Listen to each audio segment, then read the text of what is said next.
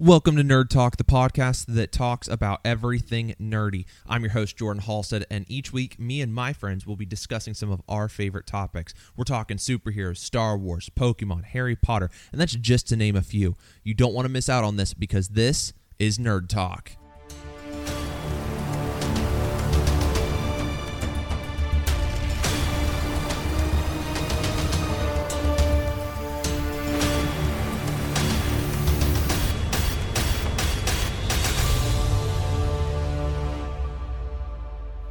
Hey guys, and welcome to yet another uh, episode of Nerd Talk. We are super, super excited. I have both Micah and Alicia here with me. Uh, super, super excited to have you guys here. Thank you so much. We're starting our run on the Marvel Cinematic Universe movie. So, guys, thank you again. You guys recently just watched the first uh, Iron Man movie, right? Yeah.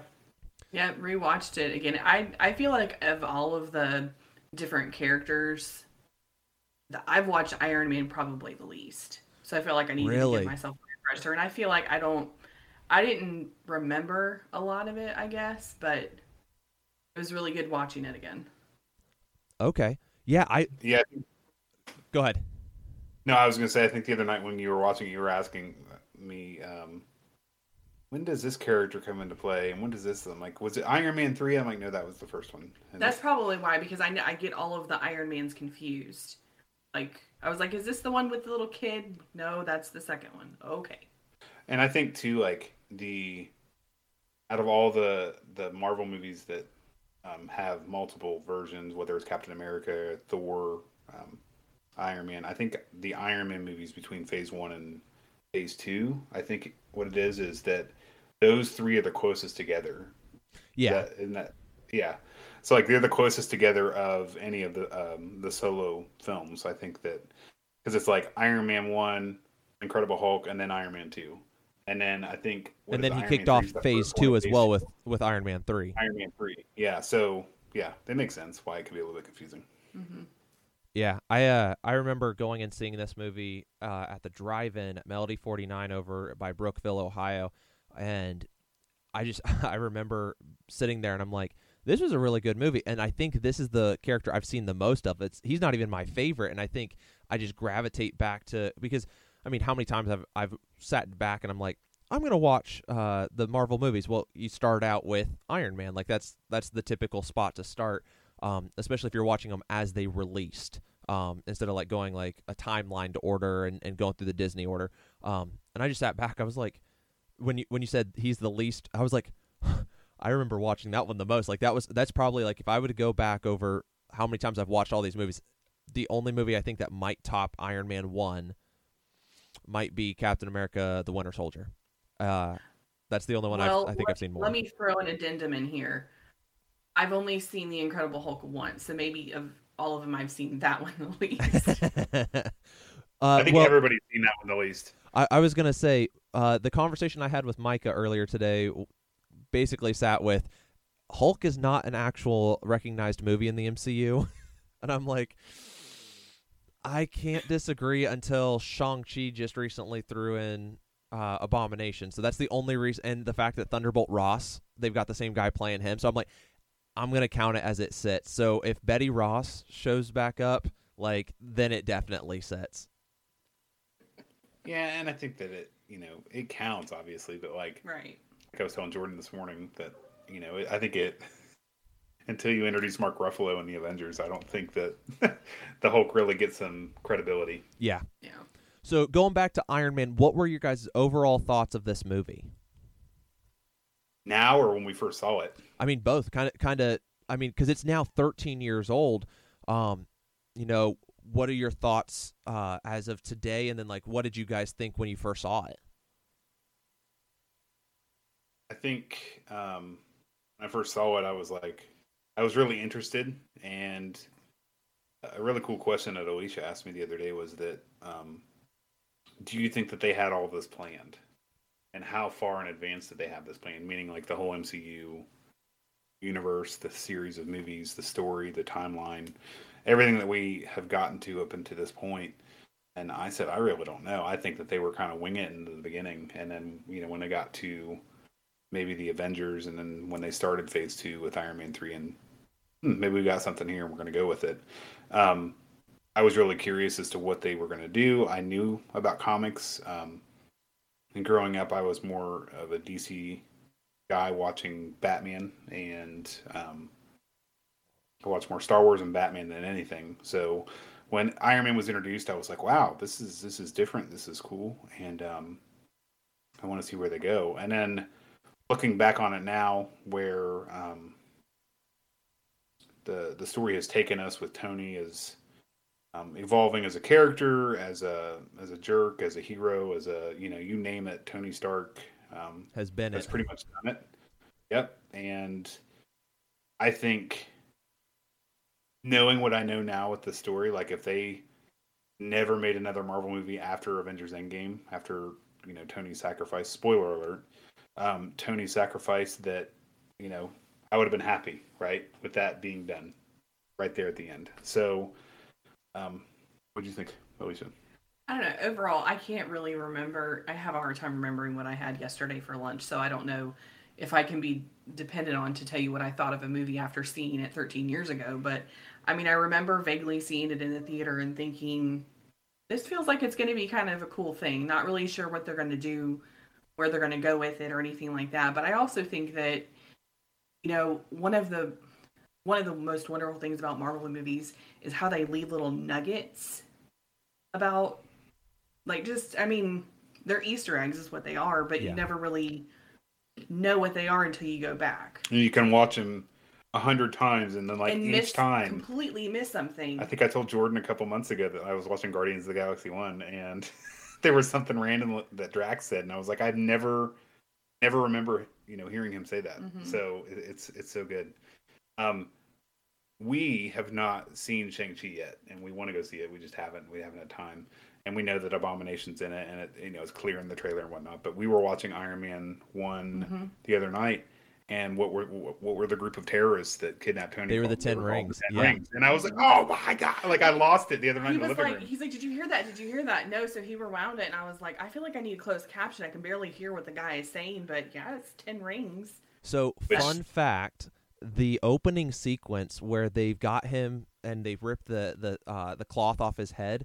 They apparently are giving if you if you put closed captions. I've been told, and I've kind of looked into it a little bit, and it says that it gives the the basic synopsis of the entire movie right there. so like it tells you like kind of like the the basic synopsis of what's going on. Um, it's fantastic. Did you catch that, Jordan? Have you ever caught that? Like the whole like ten rings thing until Yeah, yeah. Yeah. So I caught it at the very beginning. Um, it it's fantastic, kind of to see what because I remember seeing it and I was like, okay, that's the Mandarin. Like eventually we're gonna see him show up, and and we have, um, and I think that's that's really cool. But when you start to look at how, like like you said, uh, Alicia, the further you go into it, the further like we're building on this story. How much did they see ahead?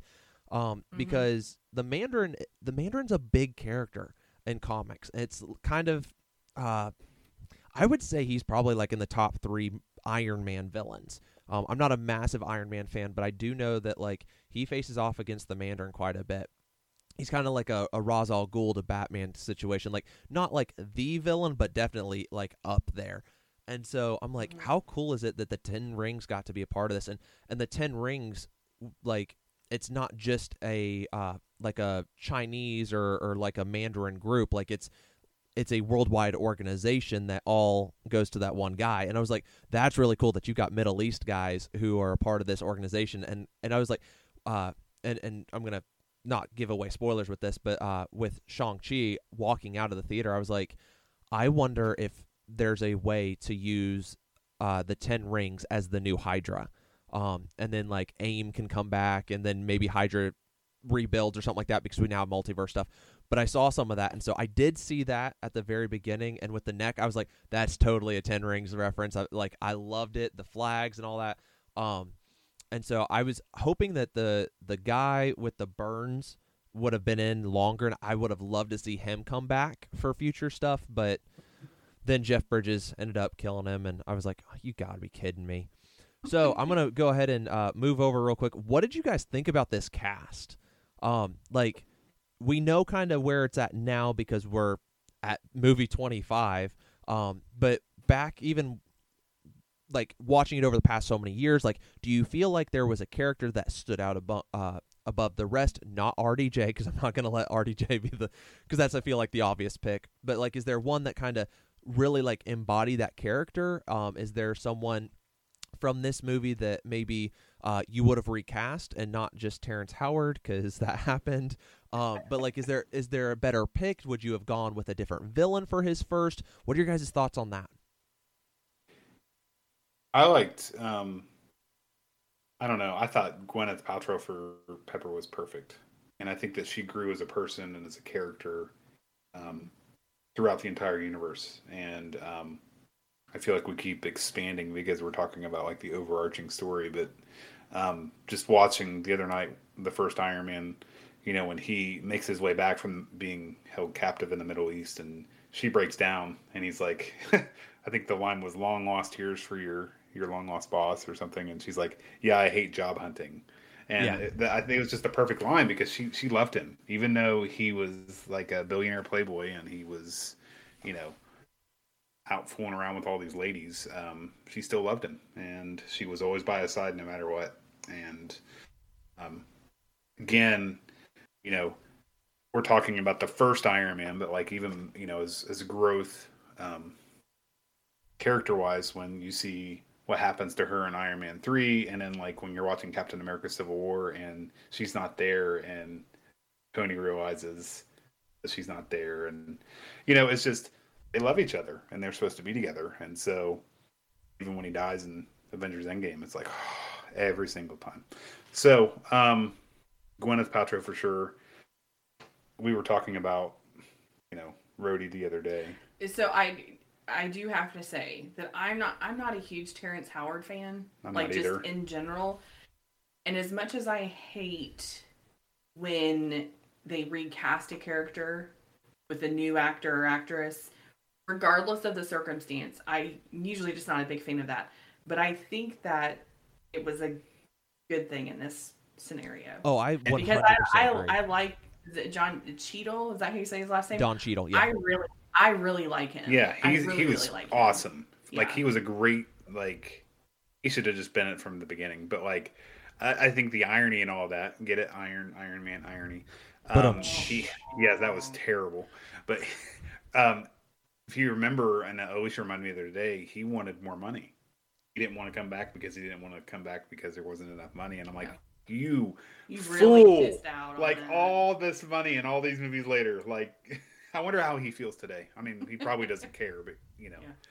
I don't know. if Like was- as a fan, I look at these moments and I'm like, if I was offered to go in and play Captain America, not that I look anything like him, but if I was offered to to be Captain America, like I wouldn't even care about the payday as much as it would be that like I get to be Captain America. Like hire me, I'll I'll do it for literally like half the the wor- or half the pay that all these other guys would do just to be there. Um, because then it's like you're establishing something that's never been done before, and comic books have almost a hundred year history. And when you go back and you're looking over and over and over at all these amazing events, like whether whether Cap's facing off in Civil War or the Serpent Society or Iron Man's going in against the Ten Rings or maybe he's got to fight Hydra or what whatever's going on, it doesn't matter. Like yeah, you're you are playing a character, but you're gonna play this character for many many years. You got to stay in shape. You gotta you gotta do this. But how cool is it to say I did something that my legacy is gonna live on because I brought this character to life. I was this character, and like when you look at Terrence Howard or Edward Norton, like I don't think Edward Norton would have fit in as well with with these guys. I just don't think that he was a great. you know. It's it's kind kind of like when you look at Spider Man. Uh, like Edward Norton was kind of the he was a good Hulk, but they CGI'd a lot of it, so like that really wasn't necessarily him. And the story, I think a lot of it was how they wrote him. Um, but I know that they originally wanted Mark Ruffalo to be Hulk anyways, but they said, "Oh, he's not a big enough name," um, and that's why it went that Yeah. way. But I just I think that like for Terrence Howard, I think that had he stuck around, it would have been fine. Mm. But when you get so greedy, it's like, dude, you are bringing a character to life. You are going to be a part of something that's never been done before. And I just I think that that is some of the coolest stuff. So as far as characters that were actually in the movie, I've always been a huge Jarvis fan. Like I love how Oh yeah. Sarcastic and witty and I read something the other day that the reason he they made his character so sarcastic was so that he could Tony would have somebody to spar with. Yeah, yeah. So I was I was and gonna s- and I love that. I was gonna bring that up. The they said that when he created uh, uh, Karen and Edith for Spider Man, they are supposed to be loving and nurturing because that's what he needed. But when he Mhm. had Friday and Jarvis, they were sparring partners for him, so he would stay witty. And I I love that because I mean in in this movie specifically, Jarvis is like, uh, that'll keep you very non-conspicuous and or, or something like that. And, and and he's like, throw a little hot rot red, and he's like, yeah, like okay, sure. Which I I think would have been really cool had they done just the so, uh, solo gold suit because that was a straight nod to the original days. So one of his first suits, he was in a completely gold suit. Um, and so he like walked around and it was all painted gold and all that. And so that's where that when like it's on the screen, I'm like as a comic book guy, I'm like that is so cool. Like I have some of these in digital format so that I can read like the original starting points. And I'm like I love some of these these ideas and they they brought his origins because he was supposed to be uh he was created at the time that Vietnam uh, was happening, and so he was supposed to be selling like a safe door, um, and and part of like weaponry and things like that. It was going to shoot out mines to to make sure the door was safe and all that.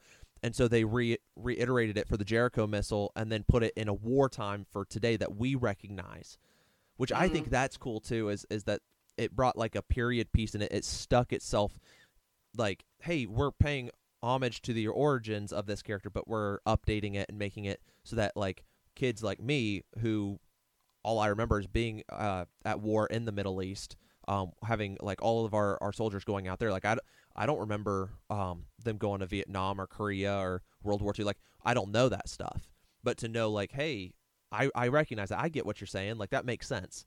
Um, and I thought that was really really cool. So, do you guys feel like this movie has gotten better with age?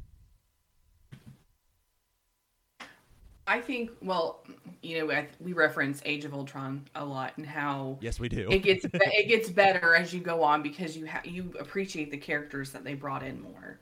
And I think that the same thing can be said about this. Like I appreciate Jarvis more as it goes on. I don't know.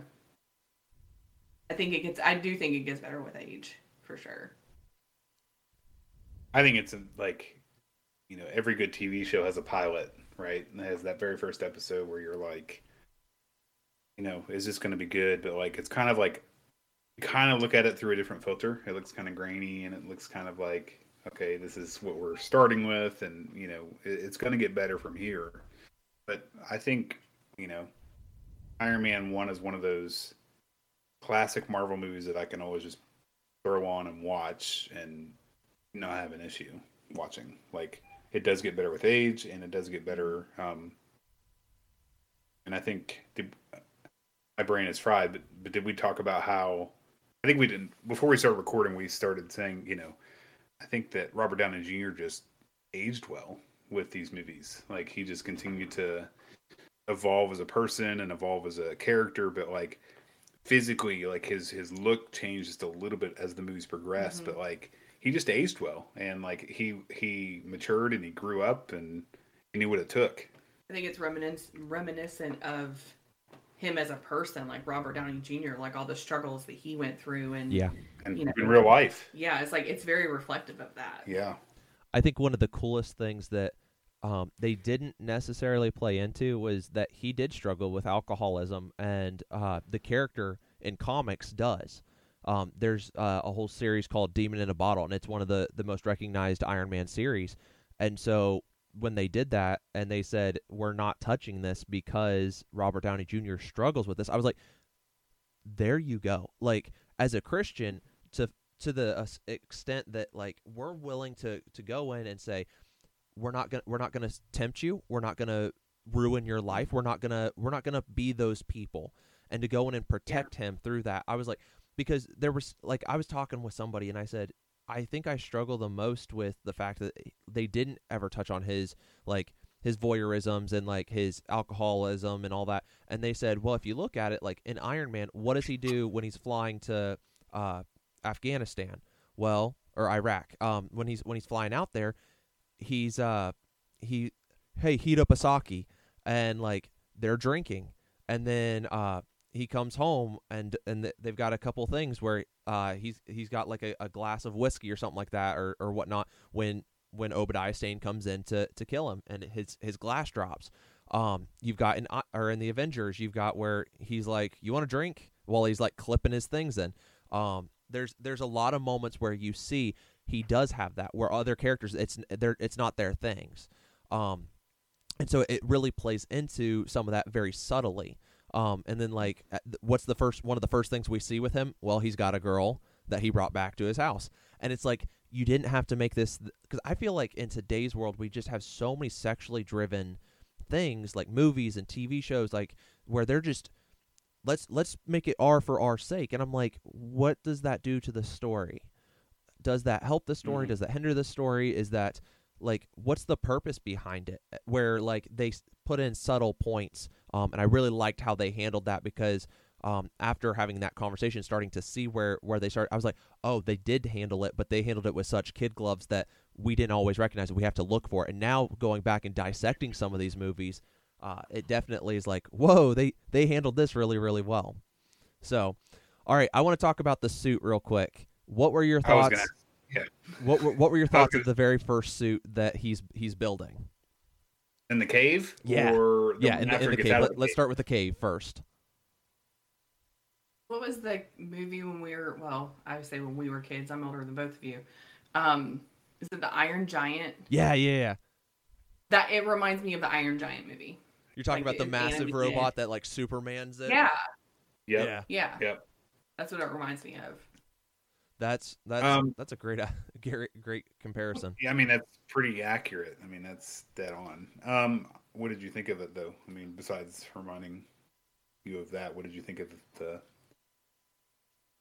in what way? I guess one of my favorite lines in the entire movie is when Oba Obadiah was like, "Tony Stark built this in a cave with a box of scraps."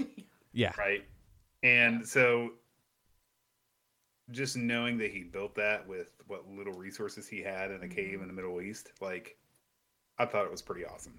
Yeah. Um, and I think the downfall of that literally, literally, because he fell out of the sky when he launched himself out of the cave it just fell apart. He survived, obviously, but it just fell apart. Um, it the first incarnation of that, it did what it was supposed to do. It just grew from there. I think you get to Iron Man three, and there's like 50 suits. yeah, yeah, and he's just.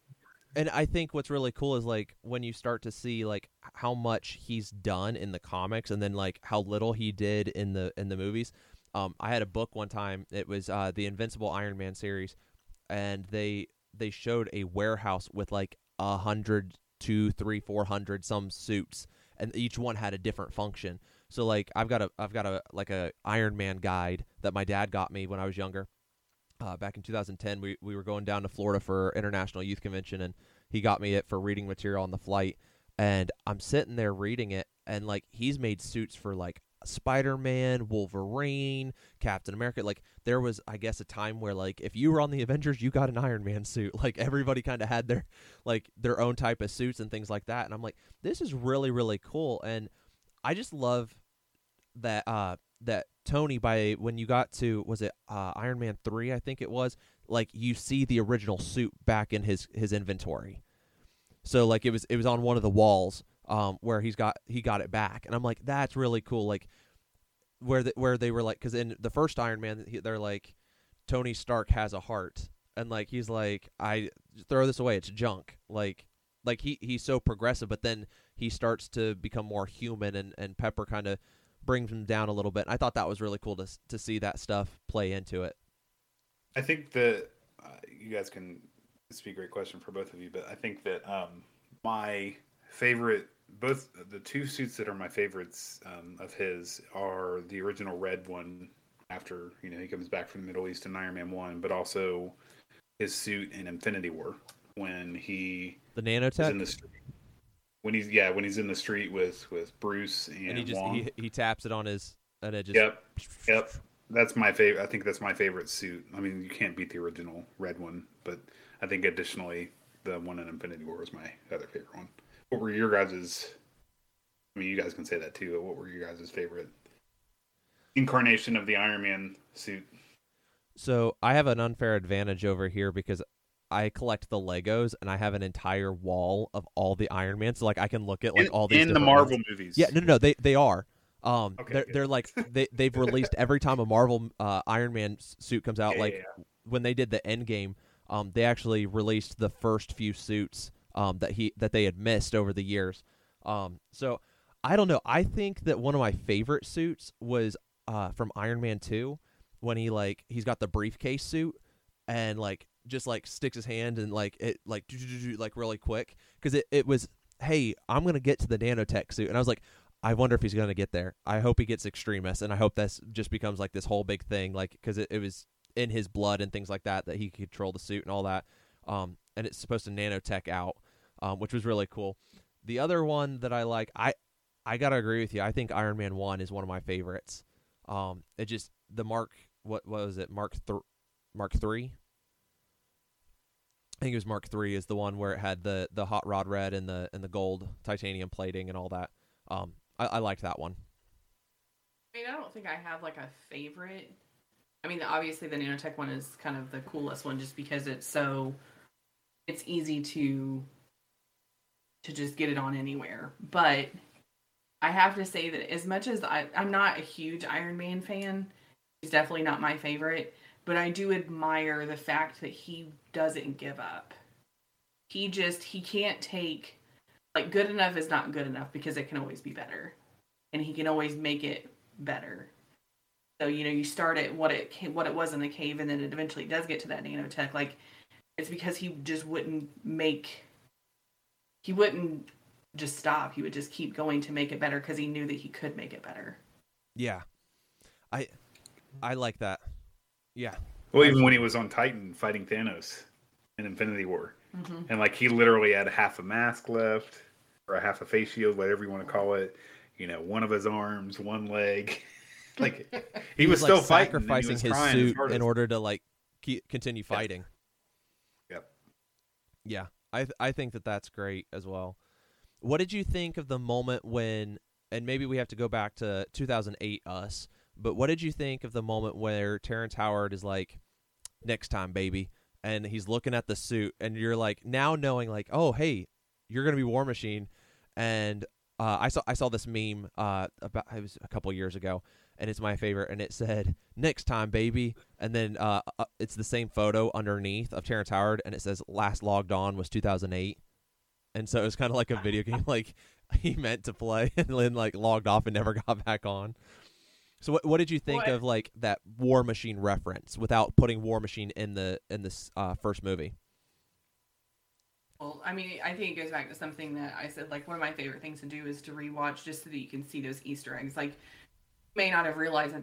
I- Like I didn't realize that recently. One, I because I haven't seen it very many times. But when we watched it the other night, I was like, okay, that's kind of funny that they they left that little thing there to see if anybody notices it, and you're gonna notice it when you go back and watch it again. What? No, I, I agree, but like I was gonna kind of add on to that or piggyback onto that and say, uh, one of my favorite parts of the film of the first Iron Man is when, um, he's flying through the war zone and he calls him on the phone and he was like, "It's me, it's me," and he's like he hangs up and he calls him back. He's like, you know, you don't mess with my air.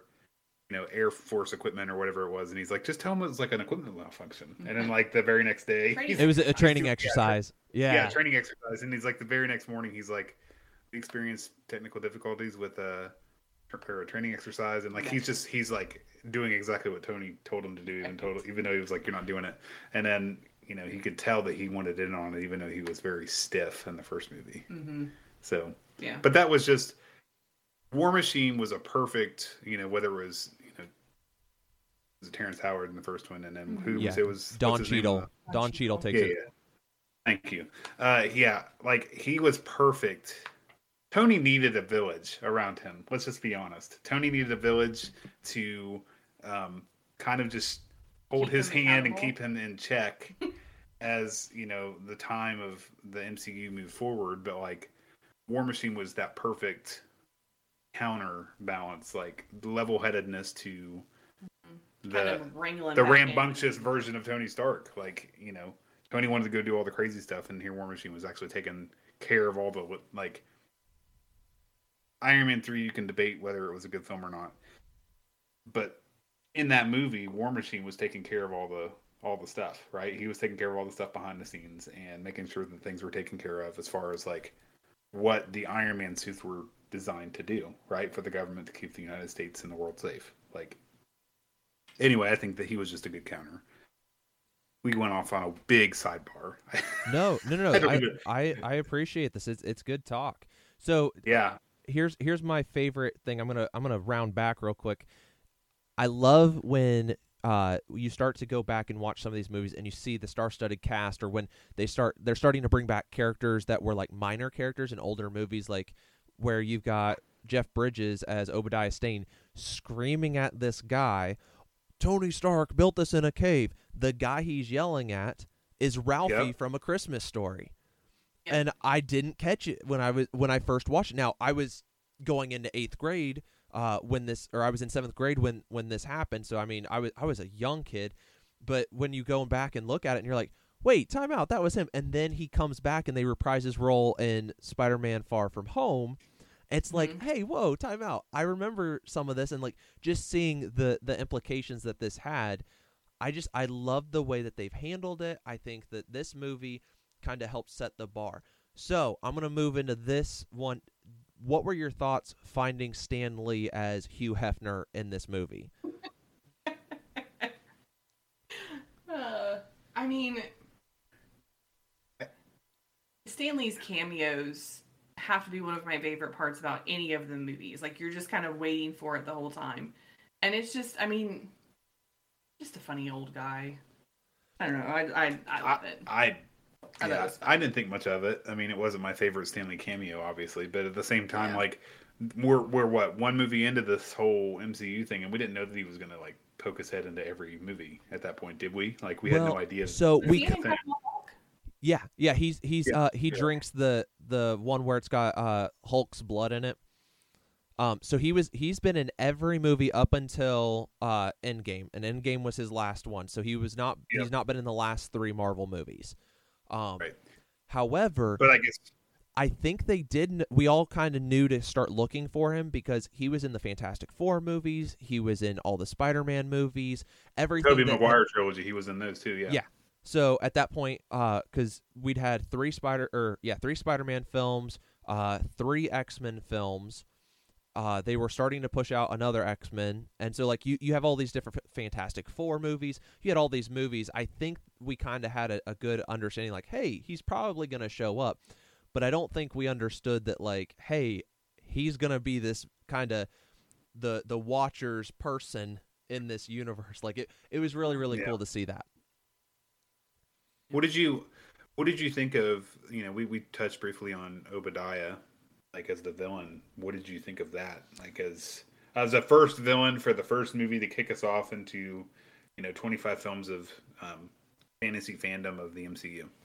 I think okay, so 2008 me, I loved him. I was like, I don't know who this guy's. I didn't catch that it was Jeff Bridges because I was not a huge movie guy at that point. Like I was getting into the movies and and starting to, to recognize like I I knew that oh hey like this is a character I've seen him in this. He's been in this this and this. I don't always I didn't always check the names. And so as 7th grade, I was 12, 13, something like that. Um and so I did I just didn't catch it at that time. But now going back and watching it, I'm like, I think that was a really good starting point. The one big thing that I have a problem with moving forward from that is when you have the villain be the exact opposite of the hero, like where it's the equivalent of the hero, like the exact opposite version, not like because like the Mandarin is really not a like Iron Man like person. He's got an army. He's got the ten rings, uh, the physical ten rings plus the army. Um, you've got like MODOK, which I hope MODOK eventually shows up because I think that would be a really cool way to bring Iron Man back. Is like maybe with Ironheart and they have to face off with MODOK, um, and AIM. Like you could do things like that, but where you've got Obadiah, where I and I don't know if this is a comic book thing, but I don't know that he's ever had a suit. Um, and I loved that he had the the Iron Man suit and that giant mech suit. Um, and they just they had that, but I think he just he handled it very well. Jeff Bridges is an amazing actor. Um, I'm a big Jeff Bridges fan, and I loved that they brought him to kind of help kick that off because I was like, there's a lot of villains. Like probably some of the most iconic are just Spider-Man villains. Um, at that point in time, it was really kind of like X Men, Spider Man. You really didn't know too many Avengers if you weren't a comic book reader. Um, you knew like Magneto and Mystique, and then like Doc Ock, uh, uh, Green Goblin, Venom was starting to really get some traction, things like that. Um, but at that time, to bring in a character that most people didn't know, um, to give him a villain most people had no idea who that was, I think it was done very well. What do you think? I don't know. I mean, I think he was a good villain to kind of start things off. He was kind of like a, I don't know. I mean, he wasn't my favorite, but Yeah, I mean, he did but a a good job for what it was. Yeah, and a villain that you love to hate, Yeah. like just being a jerk. Yeah, I th- I think I- that's a good good uh, way to say it. A villain I love to hate, like not hate to love, but love to hate. Yeah. Well, I think another good example of that too is that like, you know, when Marvel was testing the waters with with, with different characters, like the first Ant Man, the guy that played the villain in the first Ant Man. oh, um, Darren Cross, yeah, the the Yeah. character Darren Cross. he he was awesome. Like I just like I thought it was very underrated. Like, and I you know still kick myself to this day for not really giving Ant Man a chance when it first came out. And then my father in law, shout out to Marty, um, said you've got to watch Ant Man, and I was like, this is no, I'm not watching Ant Man. It's dumb. I've seen Captain America and I've seen Iron Man. Those have been great movies. And then we watched it and we're like, why haven't we watched this until now? But it, just another great example of like, um, an underrated actor, underrated villain, and for it to be a standalone movie to kick off a series of movies, like Mhm. it's great. So I think you know Obadiah did you know a great job. Um, and even watching it again the other night when he's doing the promo for the Jericho missile in the Middle East before he gets, um, you know, captured. Um, he jumps on the phone with Obadiah and he's like, you know, I would do. He's like, I think it's going to be an early Christmas. And he's like, that's my boy. And like, he makes some stupid wisecrack. He's like, where are the pajamas I got you? and he's like, good night, Tony. But like, I think that he played the character very well because if like, you didn't know that he was going to be the bad guy right away, like, Yeah. It was just a good storytelling. Um, You didn't. You didn't expect him to be the one behind everything. everything. I think Yeah. they slowly stepped us stuff. into, hey, this is the villain. Here's a little bit, a little Yeah. bit, and then like there was that shocker moment. Where you're like, wait, time out. They actually did step us through when you look back, and and the more times you watch it, you're like, wait, I didn't catch this one. Oh, yep, should have should have caught it there. Should have caught it there. And and I mean, it wasn't Mhm. this massive reveal like like Darth Vader is Luke Skywalker's father. Like it wasn't that massive reveal or anything. Oh yeah, sorry about that. If you haven't if you haven't noticed in the past what 40 years of Star Wars history, If you don't know that, then you're in trouble. yes. It literally means dark father in Just German. the wrong podcast. yeah, wrong podcast. Um, I think one of the biggest issues I have with the Obadiah Stane though is they killed him, and I think that when you go in, and and I think this goes back to the the statement you made earlier. I don't know how far they looked into the future. Um, I don't know if they said, "Oh, hey, let's get like a three movie contract, and then whenever we want to use him, like you're contracted in for this. Um, we want to just keep you as as our guy." And I bet Jeff Bridges would be all over it again if if he could come back. But um, looking at it, like, hey, we're gonna kill you. Like, you had all the Spider Mans, all the Fantastic Fours, all of the the X Men films, where they basically killed off almost every villain unless they were massively important that they had to keep them. And I Mhm. think that that's one of the big downfalls to early MCU is they killed every villain. Um, like that, or like you never saw them again until almost 20 years later, where where you or uh, or like 13, 14, 15 years later, where you're starting to see these guys come back. Um, I that's that's my thought. I think they could have kept Obadiah Stane and like locked him up, and then like he could have. I think he could have helped uh, fuel Civil War a little bit, or hey, we could have like fueled Iron Man three a little bit further and like gone. A, uh, I I wish they would have done an Iron Man four, um, personally, but that's just I think they could have could have continued to build off of that. I think that was a a, a character you could continue to build because you're going to get Captain America for the next how many years with with them passing the torch where Tony's really the Iron Man.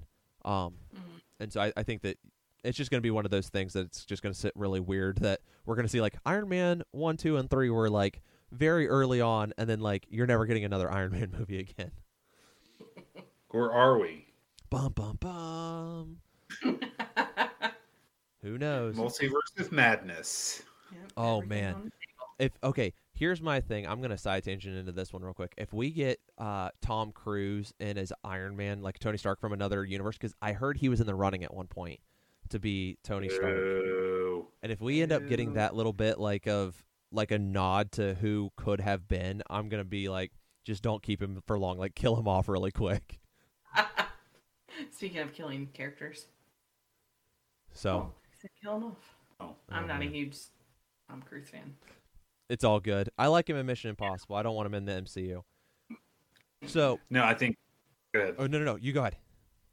No, I was just gonna say, you know, you you mentioned this before we started recording, but like, you know, is Tony done? Is Robert Downey Jr. done?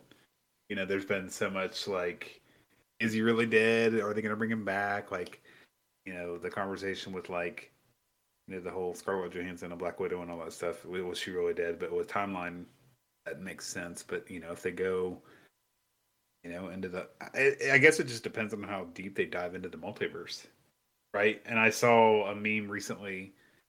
Uh, this is a couple of months ago, but it was um, it was Wanda and Wanda and Loki. Yeah, I think it was Wanda and Loki, and, and they were like, they were in a car together, and they were like, they looked at Doctor Strange and like, get in, we're messing up the multiverse. Yeah, so like, I've, se- I've seen yeah, that one. that's what it was. Yeah, so it was Wanda and it was Loki, and they were driving a car together, and they stopped and they saw Doctor Strange, and like, get in, loser, we're going to go mess up the multiverse. So like, it just depends on how you know how far they go and what kind of rabbit holes they get into. I think if they do that though, if they do bring Robert Downey Jr. back as Iron Man, they're gonna have to be really careful the way they do it Mm-hmm. because it, it it could turn out really bad. And if Yeah. Wanda can make a whole city up and bring Vision back, I just think they got to be careful. I know, I agree- I agree with- my opinion. I agree mean, with what you're saying, and I said that about the whole multi- multiverse thing too. Like they've Yeah. got to be super careful not to lose people and lose the interest of people because Mhm. of how far and how deep of a rabbit hole they how go down. complicated. I I, mean, any watching any of this in any of the newer stuff with his dad is a constant pause so you can explain to him what's going on because he's just like it's just too complicated for me. I think this is where we're going to start losing the older generation. Um, is because if they were not comic people, multiverse is a very hard concept to understand if you are not a part of a generation that understands the concept of hey here's a timeline it's a straight line and then like you can deviate from it and then you've got all these different variants and things like that. Um and it, I, I think when you get that far in you have to basically start it with kid gloves before you can even so they're basically going to have to restart essentially um, the entire marvel cinematic universe with this idea and say all right now that we've done some very big complicated stuff we have to get back down to, to, to the bare bones. We're going to strip the house down we're going to hit the studs and we're just going to have to basically re-show people what we're doing so that way we can build from there. Because now we've Mhm. we've we faced Thanos so we can reference Thanos we can reference all this old uh, Marvel stuff but I think they're going to have to really just start to go back and say okay this is what we're doing this is kind of how to how to step people through. Um my senior pastor Steve Childs he's been talking to me and and he was really excited because uh we're, while we're filming this is a, a Thursday night and and he's like I'm gonna go see Venom and uh, the, uh Let There Be Carnage the uh tomorrow night. And I was like of course you are. Like he he's really big into all these and like I was showing him uh my my Legos uh because I I got a, a couple Lokis um for my my police station set and I'm going through all this stuff and I'm I'm showing him and he's like I just love like the what if and like all these things and he watches it with his kids but I'm afraid like for guys who read it if they don't understand the full multiverse like if like they'll, they'll understand to an extent but like my dad who has no idea my dad's not near where steve is age wise he's there's about a 10 15 year gap between them um but when when you go in and start looking at this, like my dad's going to get lost. Um, your guys' dads might get lost in all of this, and and we just have Yeah. to, to to step them through, and they're going to have to handle it with kid gloves at the beginning.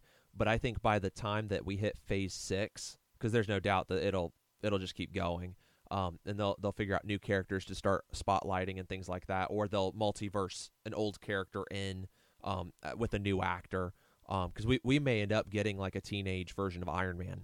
Um, Well, I was gonna say too, like if you think about it, like speaking of Endgame, like when they do the whole time heist, go into different areas, 2012, and you know New York City, and um, it's not like Back to the Future where they run into each other and they see their self and they freak out or something like that. But like if they do this, I believe if they do something where they bring Robert Downey Jr. back as Iron Man or Tony Stark, it'll be something where they need an answer from him and they need to go back in time and they need to figure it out. So it may be 2010 Tony Stark after he becomes Iron Man and they need an answer from him regarding something that happens then that helps future time Mhm. rather than oh we're just going to resurrect him and he you know like nothing ever happened. well, so I think I I think that they're not going to resurrect him. Um, from the the word that I'm hearing on because I've been I've been following nerd cycles and things like that.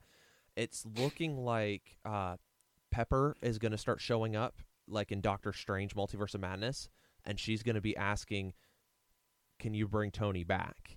And she's going to just like just like uh, Spider-Man No Way Home, he goes to t- Doctor Strange. Why does Doctor Strange got to be the scapegoat in all this? Well, th- he's he's the magic guy, and they don't understand it. Yeah, so I get th- it. I think that's where they're going to go with it. Um, I think I'm still trying to figure out the whole Spider-Man thing, but just to see like if if he comes back, I don't know that they'll bring him back in the the natural way. Like, hey, like he's now back alive and all that. Um, we'll either see a multiverse version of him, or I think if they're to follow comic book, because they're they're starting to to go more comic book accurate. Um, I think we'll see him show up in Ironheart. Um, so Ironheart uses him as an AI. So like Jarvis, and we're we're gonna have like even if it's just his voice, we're gonna have Robert Downey Jr. as her Jarvis. See, that I would love. Yeah. That I would love to see. they're gonna have they're gonna have white Iron Man like they had White Vision. And at the end of Wa- at the end of WandaVision, they're gonna have a white a white suit and You mean like that? Or. Where he's See? he's like they had a spacesuit Iron Man. looks Lego like a storm stormtrooper. He does look like a essentially. stormtrooper, Yes, except for he can hit things. Yes. It's not Yes, not shooting yes. all all willy nilly. I think uh, I think going back to this film though, I think that the only thing that may have made it better is if they would have not been like Shield. We're trying to figure out an acronym for it, and then like later on in the MCU, they're like, "Oh, we've been Shield since the '40s," and it's like, Phil Coulson, you've been on Shield since the '90s. like, like I I think it's just back again back to what you said alicia i i just i don't think that they knew how far they were going. Um Yeah. th- i think and, and part of that may come back to the fact that when they were pushing these movies out it was paramount who was pushing them out. And then disney bought all of marvel and bought the the rights and all that.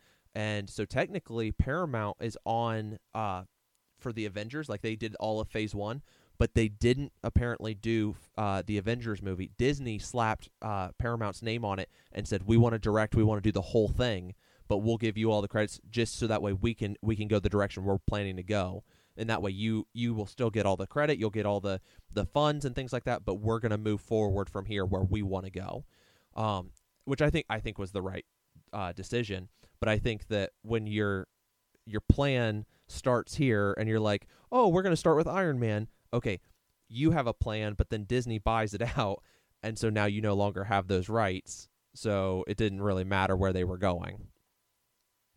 Jordan, I want to ask you this. Well, we're on we're recording, um, and Alicia brought this up the other day. But um, your thought on at the end of the movie when they ask him if he's Iron Man? He's like, "I am Iron Man." And uh, Alicia brought up a great point the other day when we were watching this. But like DC versus Marvel, nobody really knows who the DC superheroes are, but all the Marvel people are recognized. Like you know who Tony Stark is, he's Iron Man. You know that Mark Ruffalo is Bruce Banner, who is the Hulk. You know, you know that Thor is Thor. You know Right. that Black Widow is Black Widow. You know that like like because they're like they are they try to make it more relational. What was your thought? You know. I actually was going to talk about that next. Um, Okay, cool. So I, I, brought- I beat you to it. It's Yeah. cool. you, you, this is this is why I have you on so much, is because we think alike, and you just keep this conversation going. I think one of the the biggest things about the MCU that they're going to have to start struggling because of the way characters are written and all that.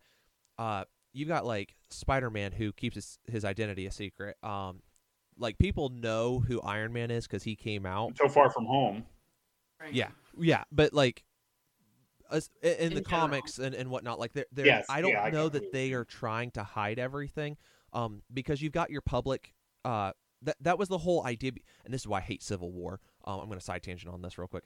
S- Civil War was literally about registration, and so not about like registering to be a superhero. It was registering so that way they know the list of names of every superpowered individual in the world. Superhero, supervillain. You sign this thing, or like you're an outlaw. Um, and so Captain America, who everybody knows is is Steve Rogers, where Iron Man, he like has said, "Oh, I'm Iron Man," and then there's there's been like long stints where people didn't know he was Iron Man. Um, which is why at the end, if you knew you're Iron Man, most people were like, "Wait, which way is he gonna go with this?" Because he could literally say, "No, I'm not Iron Man," and then make that reveal to everyone later. And so, like that could have been a big turning point, but he just went ahead and, and said, "Yeah, you know what? I am Iron Man." Um, but like Thor, Thor actually has a secret identity. So when you get to Thor Ragnarok, uh, when he's got the umbrella uh, that is Mjolnir, and uh, and the first Thor, and we're gonna get to this next week when when we start filming it. Um, but we'll be pushing that episode out a few weeks later. Um, he's got the Donald Blake. Uh, and that, that is his actual alternate identity is he's a doctor called Donald Blake and when he needs uh, Mjolnir to become Thor he picks it up but otherwise he's he's a doctor um, and he, he helps people. I don't know that they have any desire to push into that because there's so much more that they want to do and because of the price tag on these characters um, and all on all the actors I just don't think that they need to go that route where DC is more about the masks and about kind of keeping them I don't know that Marvel kind of makes it more humanistic where uh, DC is more like we're gods among men. Like we have superpowers we need to protect our families so that way people like fear us but like we also they also know that we protect them um, and that they don't have to be afraid of us but like fearful of the power and things like that like to stay away like when we're in battle. Um, I, I think that It's like almost like when we were kids growing up watching TV shows, like they had their alter ego, right? Yeah. Like you knew, the you Power know, Rangers. right? Yeah, Yeah. Bruce, Bruce, we knew Bruce Wayne was Bruce Wayne, and you knew Batman was Batman, and like people just those were like as a viewer, you were like those are separate. Like I said, maybe the only when we were talking about yesterday, I think the only exception to that rule with the current DC was probably Aquaman because you know the people where he's at, right? They know that he's they clearly know that he's Aquaman, right? Like Yeah. he's probably the only exception. But the general world does not know. yes, yep. Yeah, like Superman um in comics when when they talk about him like there there's one spot it's my favorite that they talk about. He actually changes the octave of his voice so that people really have no idea. Like he like his hair is the only real thing cuz like he throws the glasses on and people get confused when I have glasses on and off. Um and they're like, "Wait, time out. What's different?" And so like they because the interactions, but like Superman farther away like I mean there, there's a lot of lot of aspects to Superman but when when I read the the issue where it talked about I changed the octave of my voice I'm like yes that's fantastic. We have completely went down a rabbit hole but like i was i was watching batman versus superman the other day the extended cut and one of my favorite lines is when um it's towards the end of the movie and Save Martha? The guy- really? You like that one no no no no. When what's the guy that who played an ant-man and the wasp and he was kind of like the editor of the newspaper? Oh um I know who you're talking about. Uh what's his character's name in, in batman versus superman? he's uh he plays Goliath. Um yeah so he was like so this is all going down with like the the big scene at the end of the movie. And he comes out and he's like where's kent yeah He's where's Kent? And he's like freaking out because he can't find Clark Kent. But, you know, Clark Kent, uh, you know, Superman. He's over there, you know, fighting Batman. But anyway, I think all that to say, like, You're talking about Laurence Fishburne. yeah, Yeah, Mhm. that, I, that's I just think it's interesting. It's an interesting perspective that DC has done that, and Marvel is, like you're saying, Jordan, taking the more humanistic approach of, okay, I am Iron Man, or you know, I am Captain America, or I am, you know, Yes, yes, they have some sort of super ability, but they're still human. Except, well, except for Thor. Well, I think Dark. what we're gonna see is over the next few years, um, like you don't have to have that with Iron Man, but like the world doesn't necessarily address the fact that some of these characters are the characters that they are. There, it's not like like if you look at Endgame, like uh, when Ant Man, hey, do you want a picture with me? Like they don't really recognize him as Ant Man because it was like Scott Lang, but like the Hulk, I mean, you're not gonna like, and and I they're don't not know going to that not know that that's the Hulk. Yeah. and and I don't think that they've truly recognized this, but I don't believe that every character. How do I say this? I don't believe that everybody knows that like Bruce Banner is the Hulk. I think the government recognizes it. I don't know that the that the whole world has is like, oh, like you're the Hulk. Like I don't think because like people are walking around and they're not saying anything, but like they'll put him as like most wanted Bruce Banner. So like that's how people know, him, but they don't know why he's most wanted. They don't like. I don't think the government is like, hey, we're. I mean, they're already uprooting his family. I don't think that they really care to say like as long as they get him. I don't think they care Mm. because I think if they would have said, "Hey, Bruce Banner's the Hulk," like he can do damage. So like you guys are not going to go and be like, "Hey, come here, I'm going to turn you in." Like you're not going to do that. You're going to do the secret phone call and you're going to run away and say, "Hey, this is where I last saw him. Like I'm getting the heck out of Dodge." But like Iron Man, Iron Man, if he's not in a suit, he's not as dangerous. Like in in the concept of who they are, I I don't think that that's why that. I think like the teenage superheroes like uh, Spider Man, Nova, um, if they did like a young Iron Fist, like you're gonna see those characters be masked up. Um, not so much uh, the older ones who have less to fear.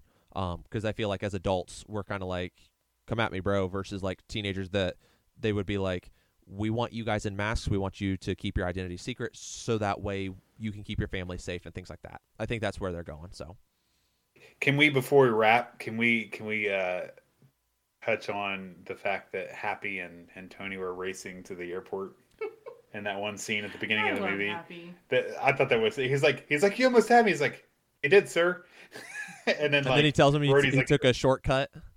"Yep." Yeah, I He's like, and Rhodey's like, "You're unbelievable," because he's like standing there for like four hours waiting on him to get there.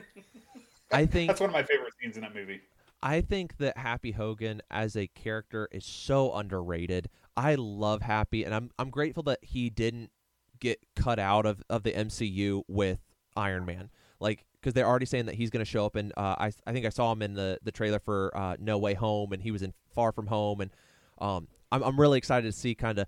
Hey, like he's going to continue to do some of this stuff, uh, and I, I think it'll be really really cool to to see where his his stuff Plus- goes. Plus, make the Mandalorian. Yeah. Plus the fact that Jon Favreau is an amazing director. He directed both Iron Man's one and two. He was on uh, production team for the Avengers, and he helped create the Mandalorian. So yeah, I 100% am with with Jon Favreau. And then Elf. Yeah. Oh Yeah. yeah, and he did that. So perfect.